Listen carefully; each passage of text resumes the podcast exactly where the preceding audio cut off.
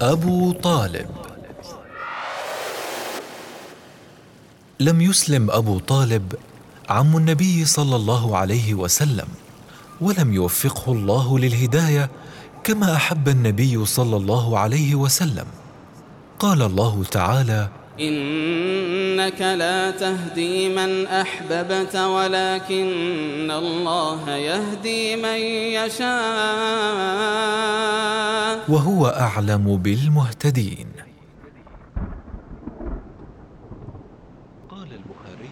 قال البخاري لما حضرت أبا طالب الوفاة جاءه رسول الله صلى الله عليه وسلم فوجد عنده أبا جهل وعبد الله بن أبي أمية. قال رسول الله صلى الله عليه وسلم يا عم قل لا إله إلا الله. كلمة أشهد لك بها عند الله. فقال أبو جهل وعبد الله بن أبي أمية أترغب عن ملة عبد المطلب؟ أترغب عن ملة عبد المطلب؟ فلم يزل رسول الله صلى الله عليه وسلم يعرضها عليه ويعودان بتلك المقالة. حتى قال أبو طالب آخر ما كلمهم. هو على ملة عبد المطلب.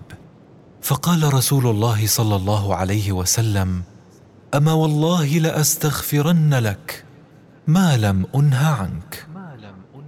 فأنزل الله تعالى فيه ما كان للنبي والذين آمنوا أن يستغفروا للمشركين أن يستغفروا للمشركين ولو كانوا أولي قربى من بعد ما تبين لهم من بعد ما تبين لهم أنهم أصحاب الجحيم. ثم نزلت إنك لا تهدي من أحببت. إنك لا تهدي من أحببت ولكن الله يهدي من يشاء. وهو أعلم بالمهتدين. أعلام نزل فيهم قرآن.